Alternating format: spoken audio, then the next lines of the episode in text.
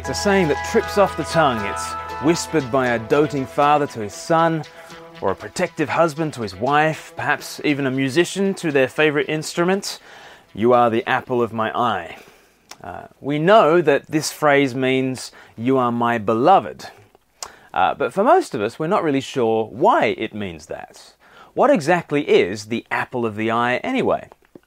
Well, the apple of my eye, it translates a Hebrew idiom that would mean more literally uh, the little man of the eye. You could possibly also translate it uh, the dark spot of the eye, and there you understand that it refers to the pupil. The pupil is the apple of the eye, the dark spot, the, the, the, the, the little man of the eye. In Old English, the pupil was called the apple of the eye as far back as the 9th century. Uh, so, between this Old English image of the apple of the eye and the Old Testament phrase, the little man or the dark spot of the eye, we get this phrase, the apple of my eye. The apple of your eye is incredibly vulnerable. I mean, just think about it. It's an area that you are hugely protective of. Our own eye sockets and eyelids and eyebrows all surround this sensitive spot to protect it.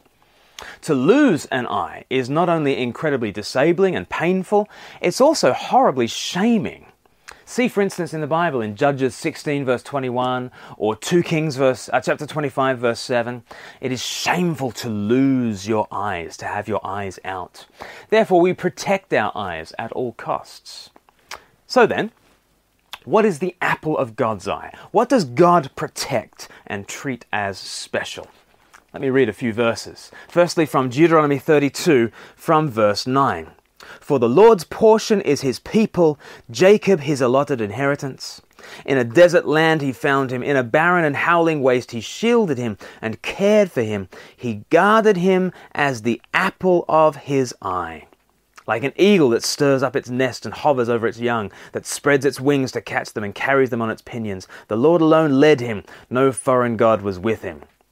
So there we go. He guarded Israel as the apple of his eye.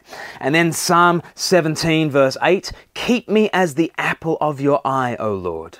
Hide me in the shadow of your wings. Or Zechariah chapter 2 and verse 8.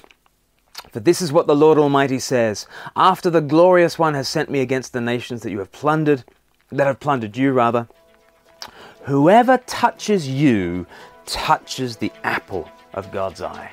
Whoever touches you touches the apple of God's eye. God's people are the apple of his eye. We are jealously loved, protected, honored.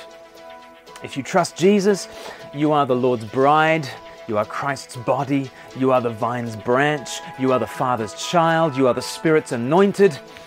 In short, you are the apple of his eye.